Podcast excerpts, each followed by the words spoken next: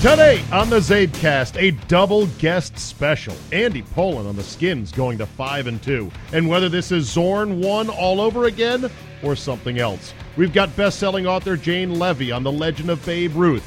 All that plus the Browns cash out Hue Jackson and Twitter is getting rid of the like button. Your essential sports talk day starter is locked and loaded. So buckle up and let's go. Here we go.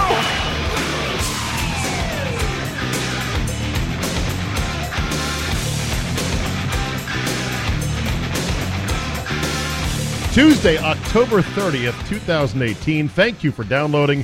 Big show today, so let's not waste any time. Hue Jackson is out in Cleveland. What took so long? Hue Jackson had a zero, uh, excuse me, a .088 winning percentage with the Browns. It's the lowest of any winning percentage by a coach with 40 or more games on a single team. And it just brings me to one of my favorite sound bites. Favorite because it was just well, it just is. It's one of my favorite. And, and now, now when I play this soundbite, I always kind of cringe internally because we live in such a super sensitized racial age.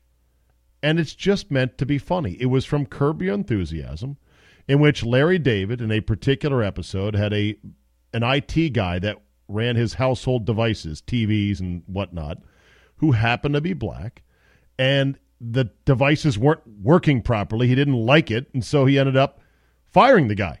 And Wanda Sykes, also black, calls him out on it and it just is funny that, you know, here you whenever we have a coach who's black who gets fired, I play this. I take no glee in black coaches getting fired or white coaches getting fired. I mean, every coach in sport is hired with the express express purpose to be fired eventually.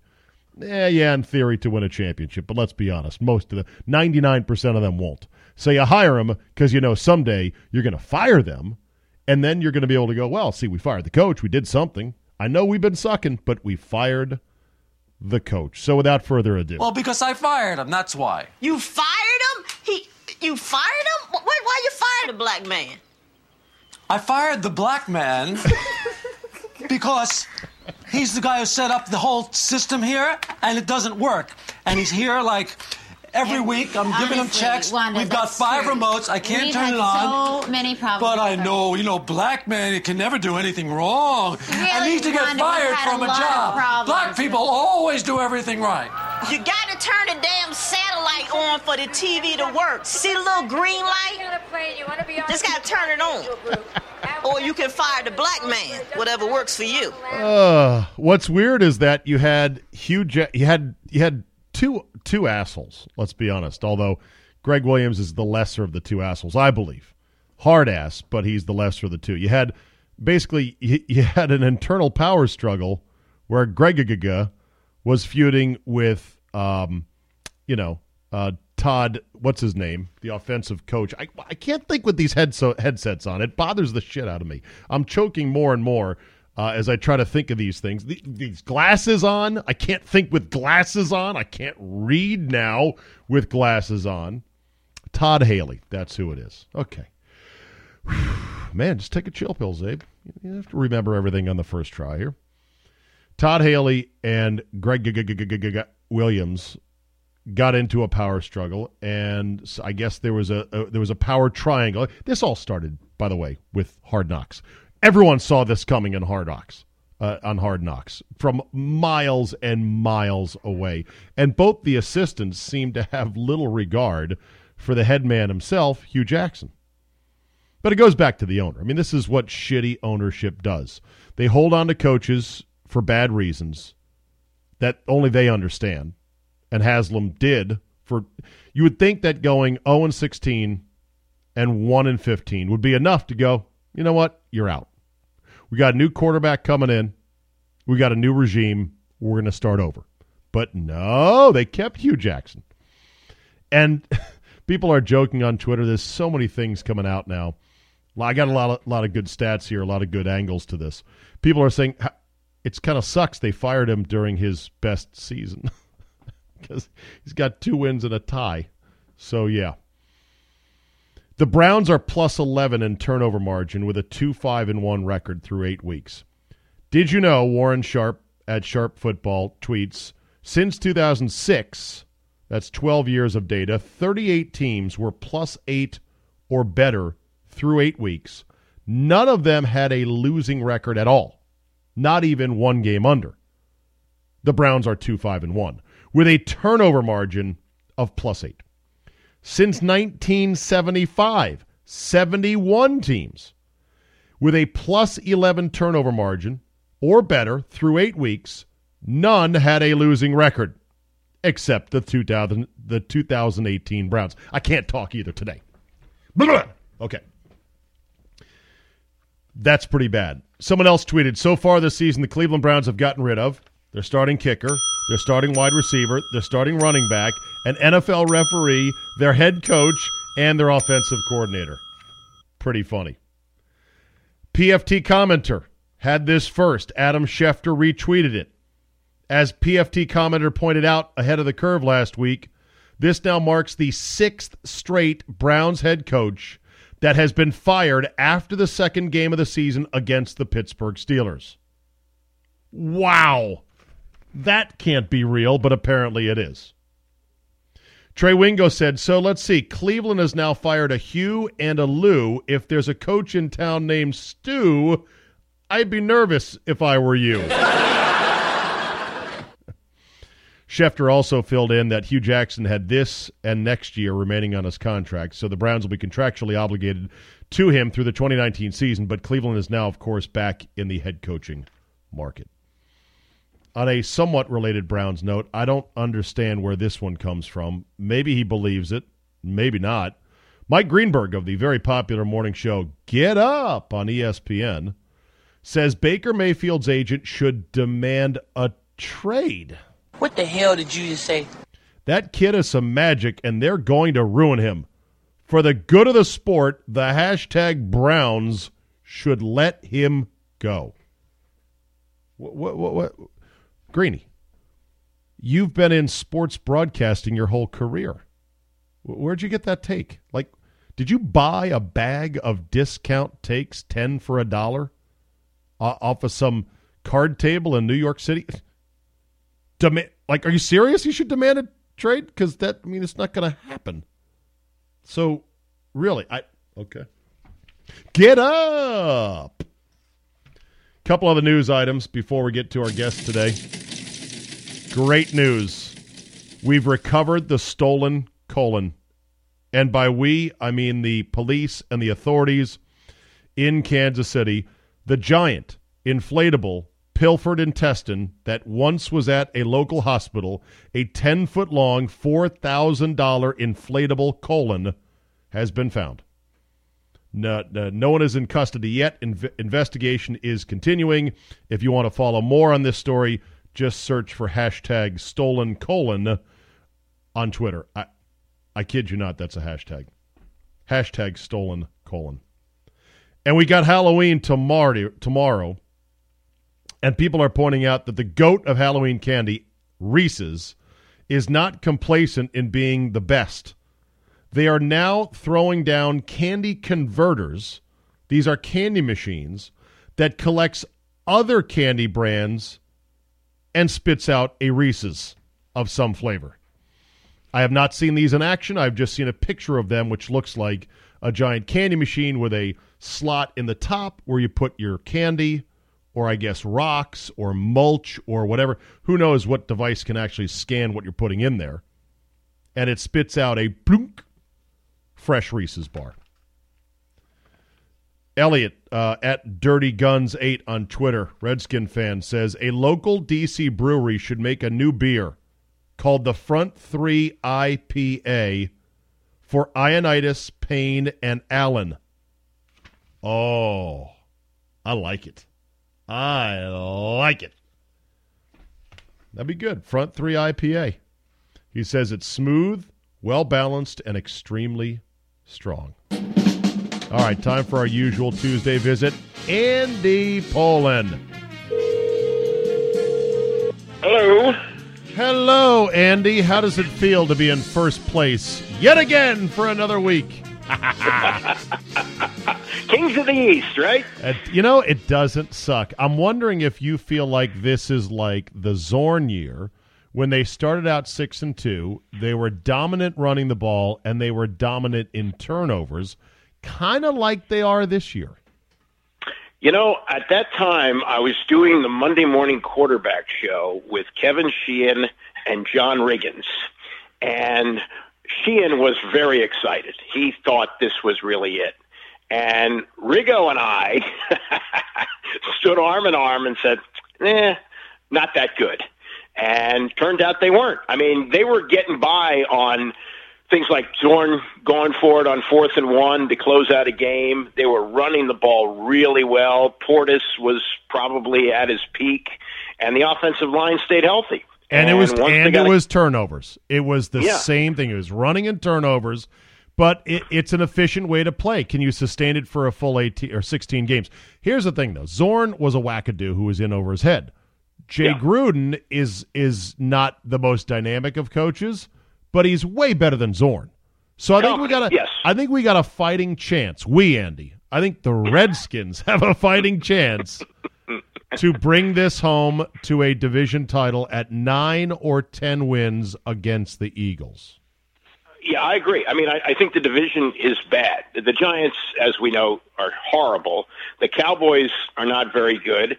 And uh, what I saw from the Eagles yesterday, they found a way to win that game, but they let Jacksonville hang around for quite a while. So uh, I don't know. I think I think it's a, definitely a winnable division this year. Is this the best defensive front we've had since Stubby and Wilkinson prior prior to them, Andy, don't laugh.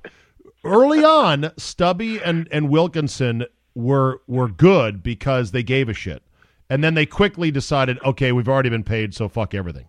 Right? Yeah, well, well, I mean, they both came here after. Well, Wilkinson was somewhat of a disappointment. He was the number one pick of the draft, and really, you know, hadn't done all that much in Cincinnati, and came here as a free agent. Uh, no, I'm sorry, they did trade for him. They traded for him. Yeah, they Um, traded for him, so he wasn't a total bust. And Yeah. Stubby was Stubby a was big a free agent. big free agent purchase from San Francisco, where he had something like eleven sacks as a defensive tackle in his walk year, his free agency year. I believe it was 15 sacks. Fifteen, okay. Yeah, but he was playing next to Bryant Young, who was a stud, and that, and also I heard from Ray Ratto uh, that the 49ers knew what kind of a guy he was, and they knew that once he got paid, he'd be a fat, slovenly pig, which Right. is what he was. Right. Yeah. How about Daryl Gardener? The one year here, he was a fucking man on fire, and then they let him walk out the door. You and I are like, God, he was our best D tackle we've had in forever. He goes to Denver. Next thing you know, he's assaulting somebody outside a Waffle House, and he was out of the league within a year. That was a Yeah, good. he also yeah. he also had a bad back here, and they knew it was degenerative. Like it was, he wasn't going to last anyway physically. Yeah. So that was part of the reason they let him go. All right. Who else? I mean, you know, since Butts and uh, who else? Grant. be- it's Butts and Grant. Who, what other great inside tandems have we had alongside this now trio? Because we're playing a three-four of Payne, Mm. Ioannidis, and Allen. Yeah, I, I don't think there have been many real standout guys. There have been guys who've been okay, just guys. But yeah, I mean, you know, and and the way they got Butts, they gave up two first round draft picks to sign Butts when they didn't have free agency. That was a George Allen deal. Wow. And Daryl Grant, Daryl Grant came to the Redskins as an offensive lineman. He was an offensive lineman his rookie year coming out of Rice, and then they converted him to a defensive tackle. But um, those guys, you know, they they clogged the middle, and then Dexter and Mann would get all the sacks. Yeah. Uh, this is different. These guys are getting sacks. Ioannidis, I don't Yeah. think I've ever seen anybody get a rush up the middle like that guy. I mean, He's- he's unbelievable. He's throwing chumps out of the club, week Yeah. in, week out. It it's fun, and and they are they are stuffing every top running back in the league week after week. I mean, they have nowhere to run. So. Uh, this team has a chance this year to be interesting. I still think it's a it's a pillow fight to nine or ten wins with the Eagles. I think it, I think ten win win ten wins takes the division outright. I think nine is a tiebreaker between us and them. I don't think the Cowboys will be a factor. You? Yeah, I, I, I don't think they will be unless you know. Here's here's the thing that that I've, I've been saying this a couple of weeks now. They've been healthy. Now, the fact that they were able to play without a starting corner and did a decent job. You know, Stroman. I don't know what they were doing early in the game with with letting Stroman cover Beckham, but with with a key loss on defense, they came through. But if they get a couple more injuries, let's see what happens. But they've remained pretty healthy on defense. Yeah. Now, offensively, they're banged up, and of course, everything rides on Peterson. Would you say there is a parallel between Peterson's amazing late career surge and not John Riggins, but Terry Allen?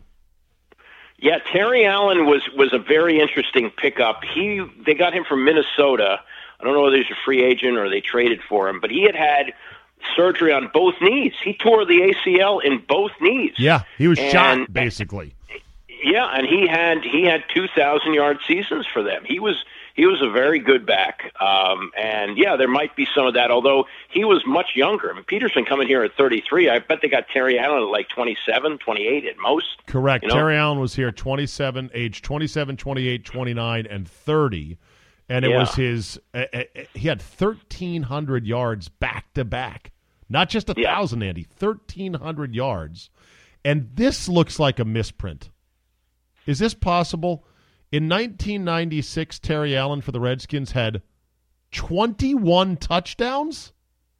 Yeah, receiving and rushing. I would think that's possible. Yeah, Norv used to like to throw to the backs. I, I, I can see that. No, no, this is 21 rushing touchdowns. Really? Yes, Wow. I'm looking at it right now. ProFootballReference.com. They're rarely wrong. Holy shit, that's a lot of touchdowns. That's that's a good year because Riggins uh, set the record at like 24 before Emmett broke it. So wow, that's amazing. yeah. So anyway, it's uh, it's fun to have a team that doesn't suck. It's fun to have No, a team it- that doesn't throw games away in horrible circumstances, right?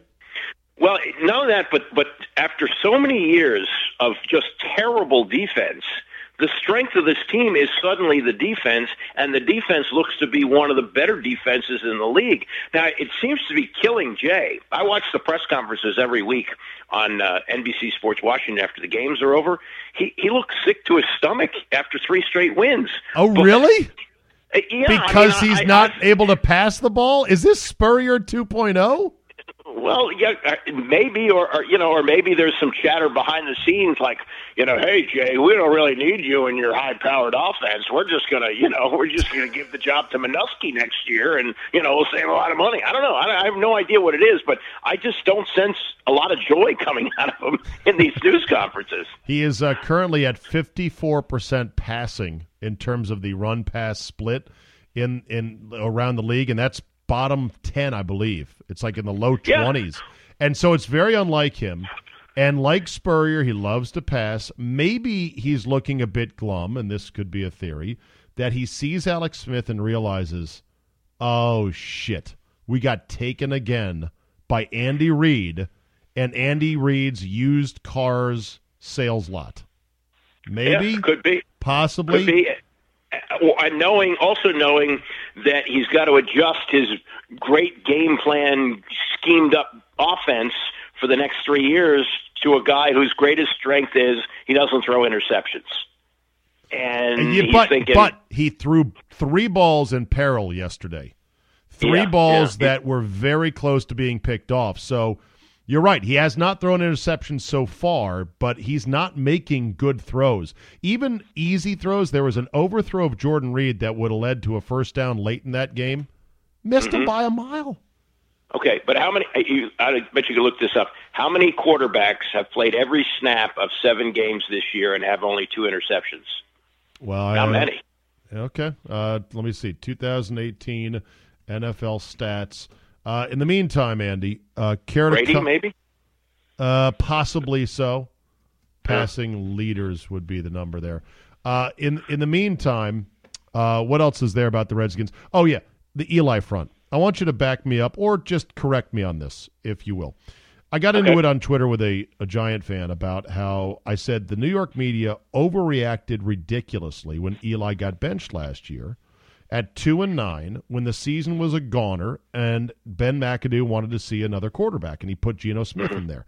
And the New York City media reacted like some great injustice to football royalty had been done and that this this coach is an idiot who had to go. Never mind the fact that he had won 11 games the year before.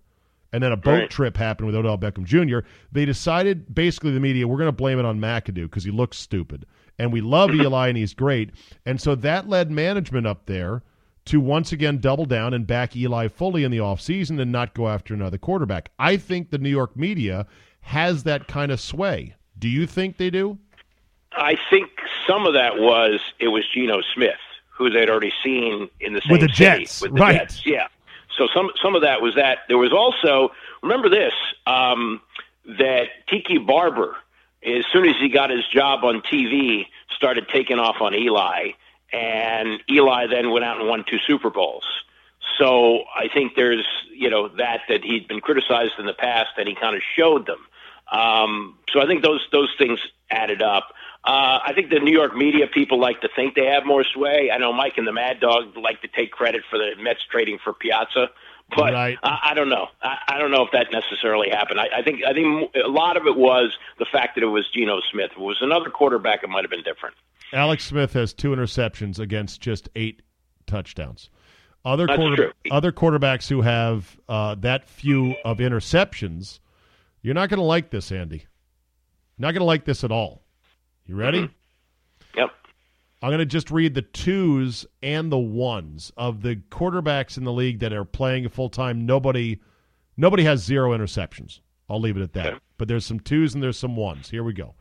Uh, 15 over two, Matt Ryan Mm-hmm. at 71% completions, 7% better than Alex Smith at 63%. And a lot Okay. better in terms of yardage to boot. We will see him on Sunday. Also, with just two interceptions so far this year, uh, 13 touchdowns, two interceptions, Carson Wentz. Philadelphia Uh-huh. Eagles, 70, Hasn't played every game though. Missed the first two games. but he's 13 over two. I understand. And Alex Yeah. is 8 over two. I know, but but but the Alex right now, the narrative on Alex is he doesn't screw it up. He won't lose the game for you. And if the defense is playing like the 2000 Ravens, then you know you've got a situation like they had with Trent Dilfer. I mean, right. that's that's really what what you're looking at now. I, I mean, Eric- I don't think they're the 2000 Ravens, but Ray Lewis used to come over all the time. Just give us seven. Just give us seven, we'll That'll be good." enough. That'll be enough. Uh, 13 over 1 is Aaron Rodgers. Wow. Aaron Rodgers is only at, this is hard to believe, 61% completions. Wow, that's a low number. Thir- of course, he he, doesn't have the seven interceptions that Francesa said he had? I'm no, surprised. No. Uh, by the way, there's more Francesa bites. He's gone, Francesa's gone full Captain Queeg. You know that. I know. like yeah, they, I've been reading the, the crazy. Yeah, yeah, yeah, yeah. yeah. Uh, all right, so so Rodgers, who's on one leg, is still 13 over 1. Yeah, And Drew, did I tell you Drew Brees was 14 over 1? yeah. 14. Drew Okay. Brees.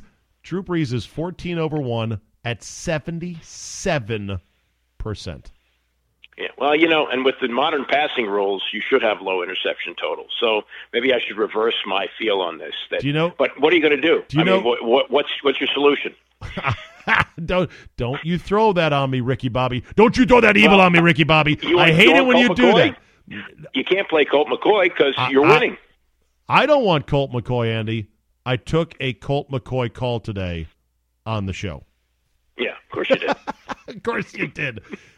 All right. How about Yeah.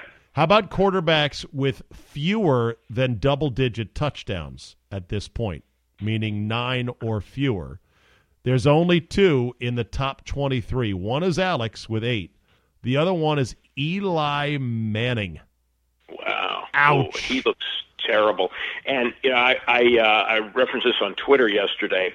The first game of the 1973 season, and this was the first game that was ever televised locally. This is when they came up with the blackout rules. It was Johnny Unitas playing for the San Diego Chargers. and I think the final score was something like 35 to 3 for the Redskins and he was terrible. And Eli reminded me a lot of the way Unitas looked. I mean, he just couldn't get out of his own way. Uh, that I mean, even when you don't have a great offensive line, and I realize they may have the worst offensive line in the league, you find a way to get rid of the football. You Well- just don't eat it as many times as he did. Not only that, but you have to look athletic. You have to not look meek and feeble, which is what Eli looks like right now.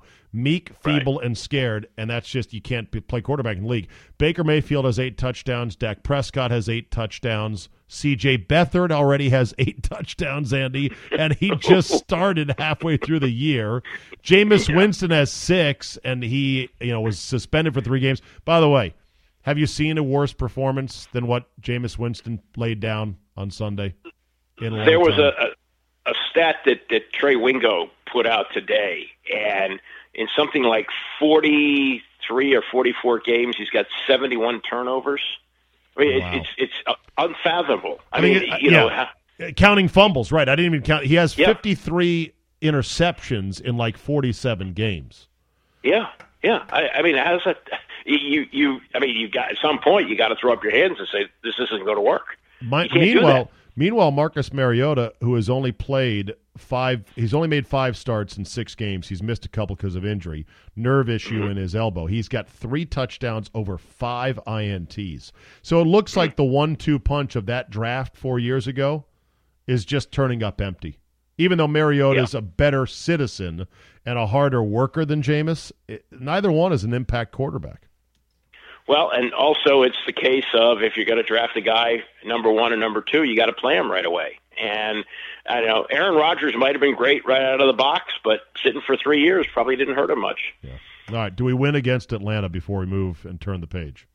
Uh, you know, if if the defense turns up another performance, it's it's not just that they're. I, re- I realize that out that uh, Matt Ryan doesn't turn the ball over, but if the defense can continue to get turnovers, I mean, realize this this is the third straight game that they've got more than one turnover in a game. That's that's something they were never doing. I mean, they haven't done that going back, you know, past Gregg Williams. Yeah. So I, I think if they can get turnovers, yes, I think they can win the game. But they're they're all going to be ugly like this. I mean, you you cannot, no matter who the Redskins are playing, it seems to me you can't count on, except for that crazy game against the Packers, you can't count on more than twenty one points. All right, I, you you can't. here's an email from Andy in San Diego. Wants me to run this by you. Zabe, how can you have Charley Casserly on your show? I had him on Friday. This guy mm-hmm. is one of the reasons the Redskins have failed for years.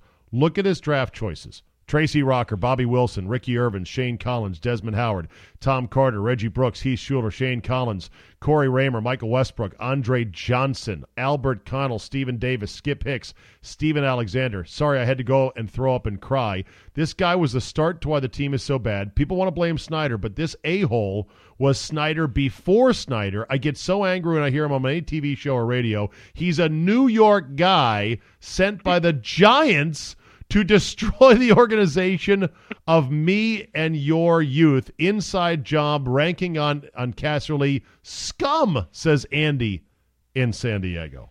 Well, he's misguided there. Uh, yes, Charlie's draft record at the top of the draft, not good. But you look what he did in the lower rounds. He did pretty well, except for drafting a punter named Ed Bunn in the third round who couldn't play. Cinnamon bun. But uh, the thing he did was that he he did pretty well, especially with undrafted free agents. He worked under Bobby Beathard, and he did a lot of the scouting on guys like Joe Jacoby, who they brought in.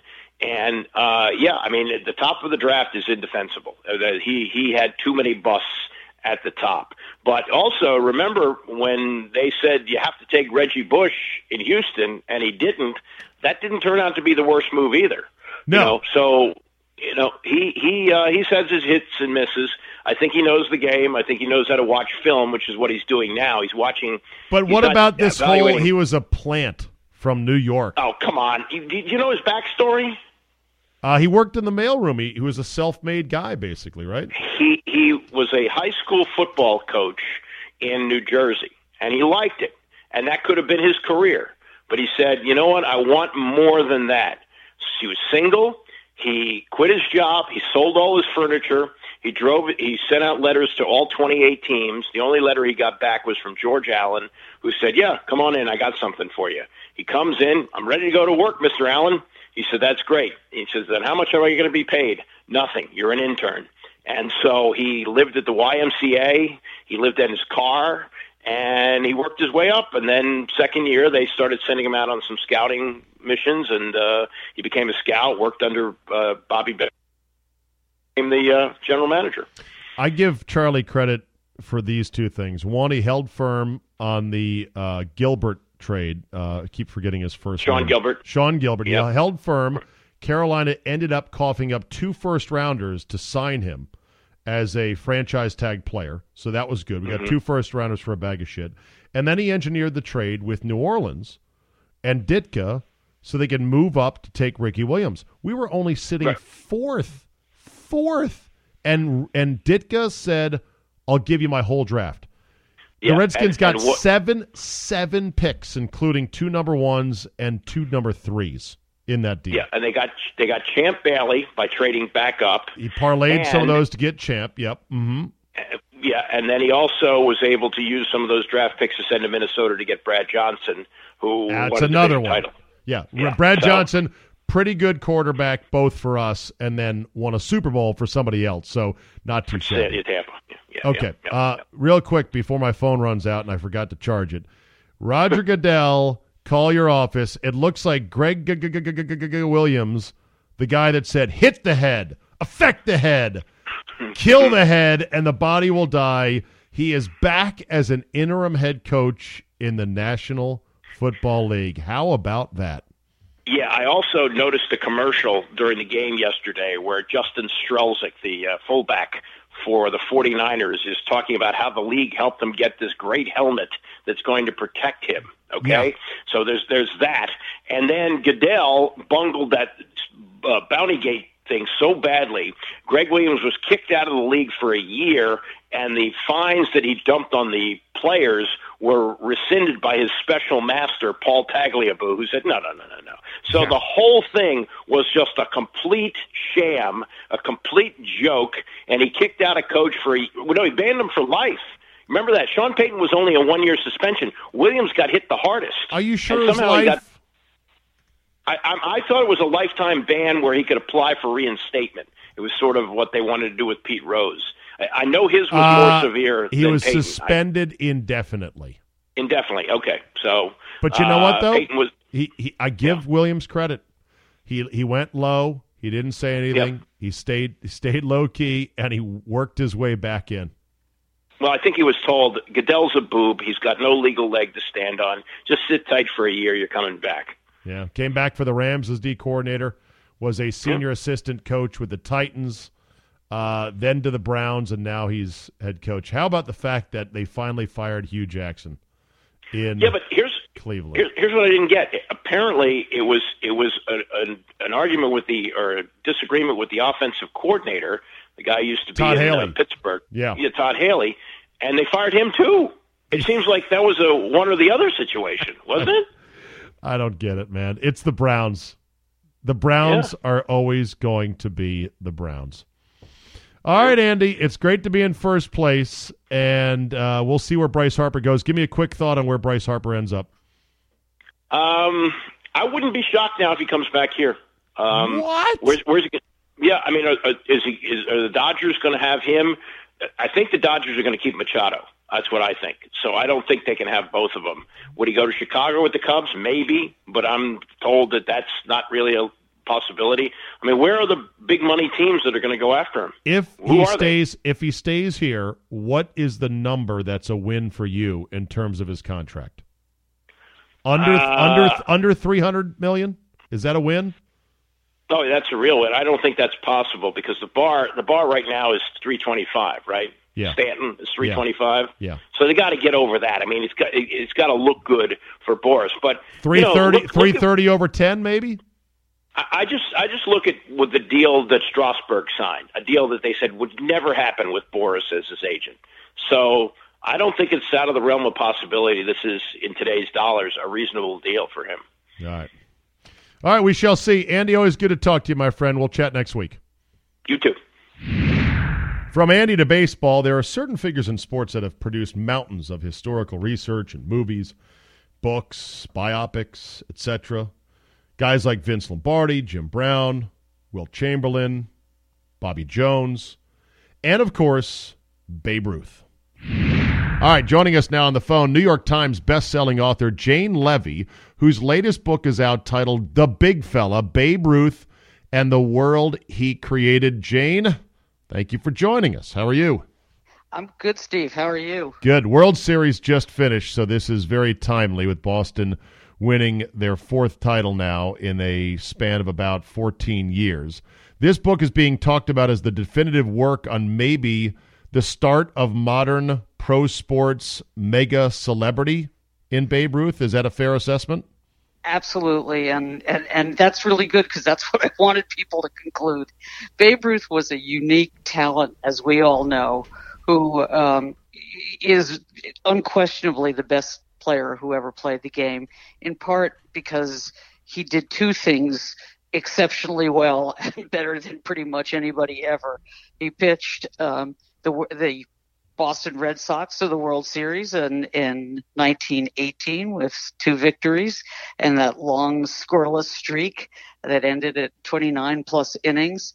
And he also reinvented the game by creating power baseball. Uh, you know, Mike Rizzo, the uh, general manager of the Nats, said to me he was the original original. He uh, he just refused to play the game within the box that it had been created, redefined it, made it his own. There had to be other big kids, Jane, that grew up and played baseball or dabbled in it that decided, you know, I like to hit the ball a long way. Why was Ruth, even at an early age, so easily noticeable as, holy cow, this kid can hit the ball a country mile? Well, I think he surprised everybody because he came out of this institutional setting that actually kind of worked as a, a, feeding ground to minor league baseball. It was the St. Mary's Industrial School at the west, western cusp of the city of Baltimore, and so he surprised people, including uh, the the Jack Dunn, the guy who signed him for the Baltimore Orioles as a pitcher. Nobody knew he could hit the way he hit, and he dwarfed, he literally dwarfed everybody else on the field. They looked like little leaguers compared to him. Now he wasn't the the Babe Ruth of caricature in in 1914 when he arrived at the Baltimore Orioles spring training camp. He was probably uh, about 175, 180 pounds, six foot one and a half. He was a long, tall drink of water. He didn't become that caricature until way later, at least you know mid mid to late twenties. Was the school really called the St. Mary's Industrial School for the orphaned, delinquent, and incorrigible and wayward boys? Yes, it was. That and, was the, the official title of the school. Yeah, Yeah, yeah, and they and the thing about it was the title of it and they did really good work. They took in and took care of lots of boys like Babe Ruth. But the fact that they took in orphans persuaded a lot of people, oh, well, Babe Ruth must have been an orphan. No, he wasn't an orphan, and he would be at pains to tell uh, reporters, no, I had parents, but then he never elaborated on it.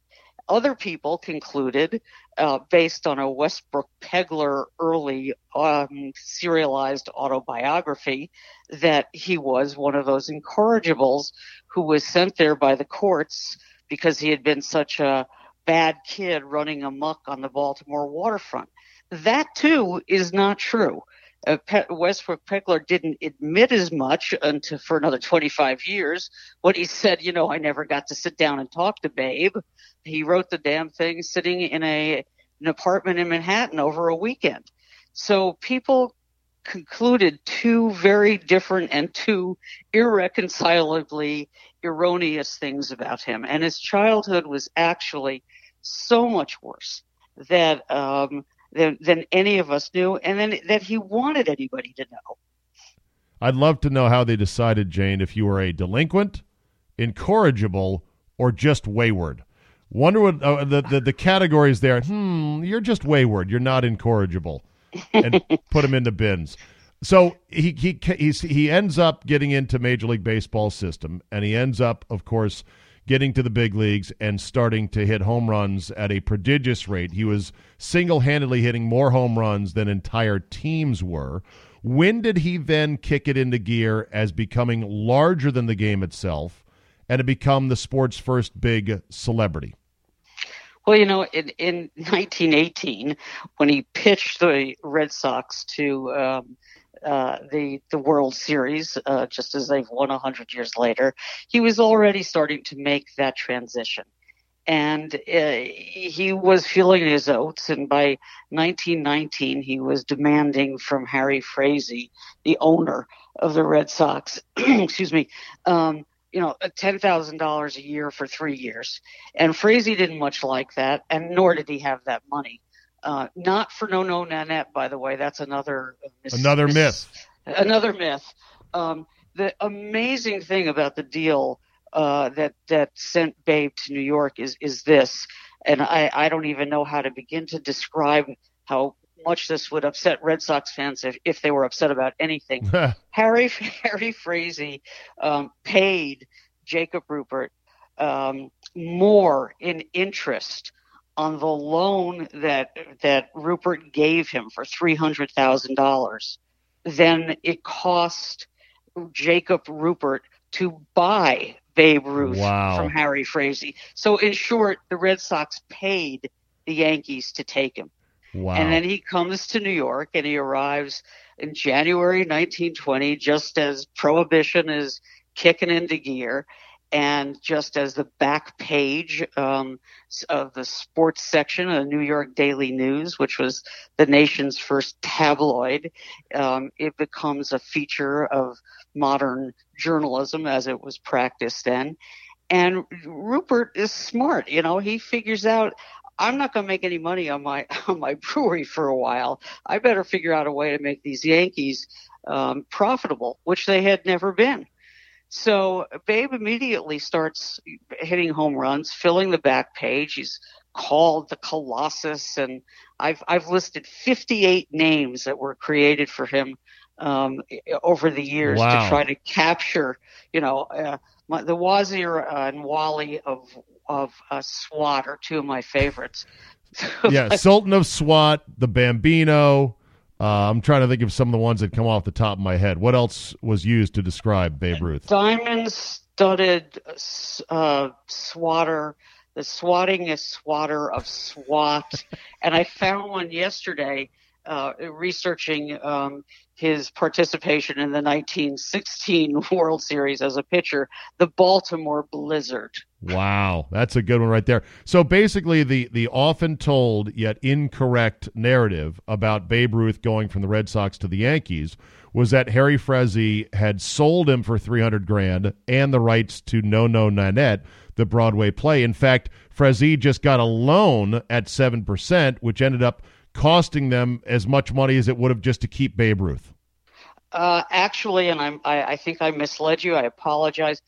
Jake Ruppert uh, bought him for a hundred grand. That was in four installments, and the interest on that was six percent. He it. also he also loaned Frazee ah. a three hundred grand, which was at seven percent. So by six years uh, after that deal was done, Frazee had paid more in interest than right. Ruppert had paid him wow. for Babe Ruth. So he's a big star now. He's in New York, and he goes on barnstorming tours in the off season with uh, with with Gehrig, and they have these incredible shows all over the country. And he's making a ton of money doing that. And he hooks up with what you describe as basically the first sports agent in history, Christy Walsh. Yeah, he this this guy was the original Jerry Maguire, and he was when when he hooked on with Babe, which was in February 21, he was a an out of work ad man, PR man, failed newspaper cartoonist, failed newspaperman, and he was desperate. He was so desperate, his nephew told me, that the way he got into Babe Ruth's apartment to make his pitch was he climbed up the um, the the fire escape on the on the hotel that Babe Ruth was staying in, cracked open the window, found Babe in bed with a blonde, slapped him on the butt, and said, "I want to represent you." That's bold right there. Yeah, and, and he was. He was a visionary, this guy. He saw what nobody else saw, which was that athletes were going to be marketed and um, and and paid as celebr as as entertainers, not just as athletes. What they did on the field, they were going to be paid for putting tushies in seats, and that they were people whose faces and mugs were going to be put on mugs and shaving cream and boys' baseball caps and sweaters. And he proceeded to use all the new mechanisms of promotion that were coming into the, the public sector in the 20s to promote Babe Ruth. Tele, tele, telegram uh, telegram services that could send back more than your usual 10 syllables, um, where you could actually send back copy. Uh, a telepix system of sending pictures overnight that debuted in Chicago, where I am right now, um, in uh, the beginning of 1925, so that you could send a picture of Babe Ruth's mistress overnight from New York to Chicago or New York to Los Angeles, and most especially radio. Wow. Yeah, the uh, the quote from Walsh that you have is amazing because he said he saw a new kind of stardom emerging, one that was grounded in personality and amplified by images. Wow, that's 1921 and he sees that coming. Well, you know, there's a there's a picture in the book that's actually my favorite of Babe Ruth cradling a carrier pigeon in September 1921 at the Polo Grounds, where the only way you could update fans on the Upper East Side of Manhattan was to send a pigeon back and forth with during a pennant uh, deciding series with the Cleveland Indians. Now, this happened to be just a month after the first major league game was broadcast from Pittsburgh on KDKA, but flash forward six years. The 1927 World Series, where the Yankees sweep the Pirates and Babe Ruth hits the only two home runs, is broadcast nationally, coast to coast, on two radio networks that are brand new NBC and CBS. Wow. And so from there, this incorrigible, wayward kid from the streets of Baltimore embraced and loved his celebrity, right? He never once shied away from what he became as he got huge, did he? No, never. And the thing is, he wasn't that incorrigible. The the new stuff in the book that I was afraid I wouldn't find, but did, because it took eight and it, but it took eight years to do it, was that the reason he was sent to St. Mary's did not have to do with his behavior, but with the disintegration of his parents' marriage. And in fact, George Ruth Sr. had uh, caught his wife, Katie, in a compromising position with one of his bartenders who worked at George Ruth's saloon. Um, and he threw her out. He divorced her. It was public information in 1906. It was on. It was in the Baltimore Sun wow. in 1906, and the reason Babe Ruth got sent to St. Mary's for the remainder of his childhood was because his mother was banished from the family. She would die six years later of what the uh, death certificate called exhaustion and um, tuberculosis, and the father never visited him. So it, he was labeled bad but he wasn't. Right. And every every once in a while he would protest and say, you know, the brothers didn't think I was such a bad kid. but he never explained publicly, and why would he? That his father had accused his mother of adultery and alcoholism, and that's why wow. he had been sent away. He made a lot of money. He demanded a lot of money for the time, but he also, Jane, spent like crazy, and he drank, and he womanized like crazy. There was nothing that Babe Ruth did that was small, right? He was the big fella, and I would. and I would say that he spent a lifetime um, trying to fill up uh, a very empty space inside him. You know, the one thing he told his daughter, Julia Ruth Stevens, who is still alive at age 102, about being at St. Mary's was that he never felt full. And that was both a statement of actual hunger, since the brothers only had six cents per meal per kid to feed those kids um, each day, but it was also a hunger for the kind of love that he didn't get, for the family he didn't have. And so, yes, he supported himself um, financially. He made himself into the big fella, but he also spent the rest of his life trying to fill up that empty space with public love and approbation.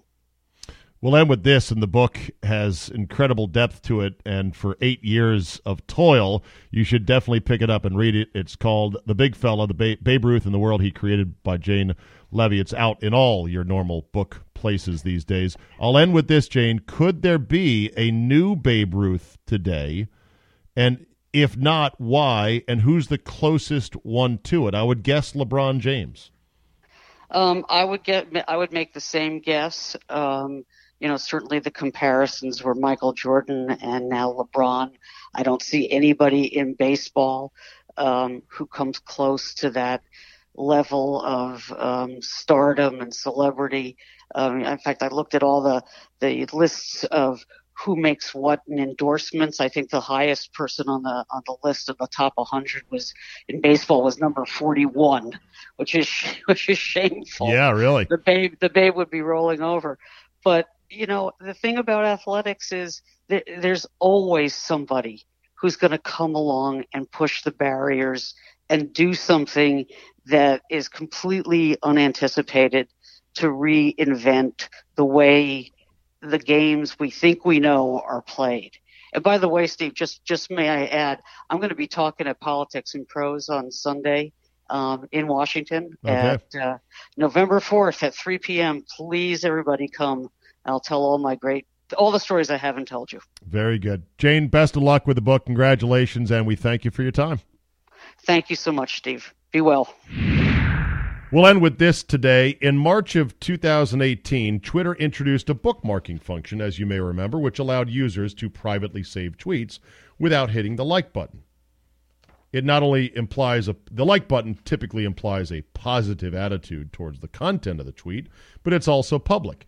Speaking of which, I was growing increasingly at wits end at seeing the liked tweets of some people I follow on my timeline who I they're pretty good at not tweeting political stuff themselves. If people, if the sports figures that I follow are going to tweet out political stuff or social commentary stuff, I'm going to quickly go goodbye because I want my Twitter feed to be a sports feed. Now you get likes being promoted, and you're like, why is this in my timeline? Oh, it's because this person who I follow for sports or covering a team liked this. And I think, by the way, it's, uh, I just think it's so counterproductive and dangerous. Well, not dangerous, it's counterproductive. It's not good for your career.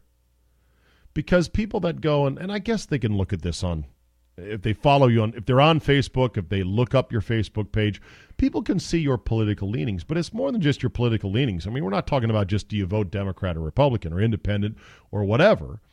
It's who you're retweeting and who you're liking and the sort of vitriol perhaps of some of the commentary that is now coming in the wake of news events that really are not Democrat versus Republican per se. They're just throwing rocks at each other on Twitter. And I can't tell you the number of people that I otherwise like and respect that I see that they have liked something and I go, oh, God. Did not want to see that, but okay. That's great. And I'm very, I try to be very judicious about that. I, I try not to, if I see something that I know is a political or socio commentary issue, I absolutely try to make sure not to like it because I don't want anyone else to see it. And usually my likes are just bookmarks anyway. Uh, so I use the bookmarks for that if I want to save it for something later. Truth is, I why do I need to bookmark this stuff? What am I going to do? Go back and send it to somebody? Hey, see, this person made a point about something in society. I agree with him. Anyway, the point is Twitter's potential removal of the like button is apparently part of an effort to create a so called healthier climate of debate on the platform, according to news reports. I'm not so sure about that. KMarko on Barstool Sports says, and I agree with this, he says that the like feature is what I call the tool for the humble. It's how those with humility and grace acknowledge one another. The number one characteristic of a decent society, he writes, is saying please and thank you. And the like button is the ultimate thank you. Some of us, he writes, want to just say, hey, thanks, without forcing everyone on our timeline to see the compliment by way of a retweet. We want to just acknowledge the nice, kind words. We don't want to waste the time writing out thank you and moving the mouse all the way over to click the send button, but we do want to give that little heart button a tap to say, all right. I agree with that. The like button to me is a way for me to see somebody's comments and just go, boom, I see you. I see it, and you know, it's like knuckle dap. Got it. I like it. Good job. Gotcha.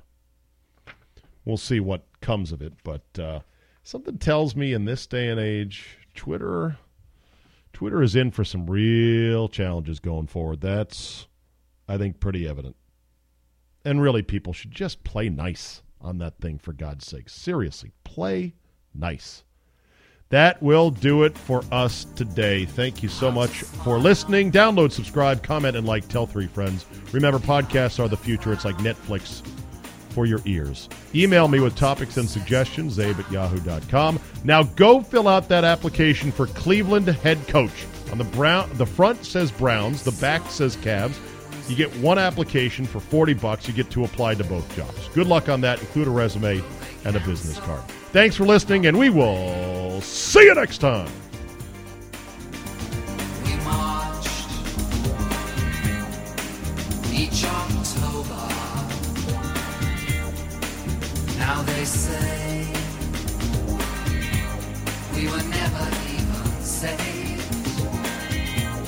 We must be very brave.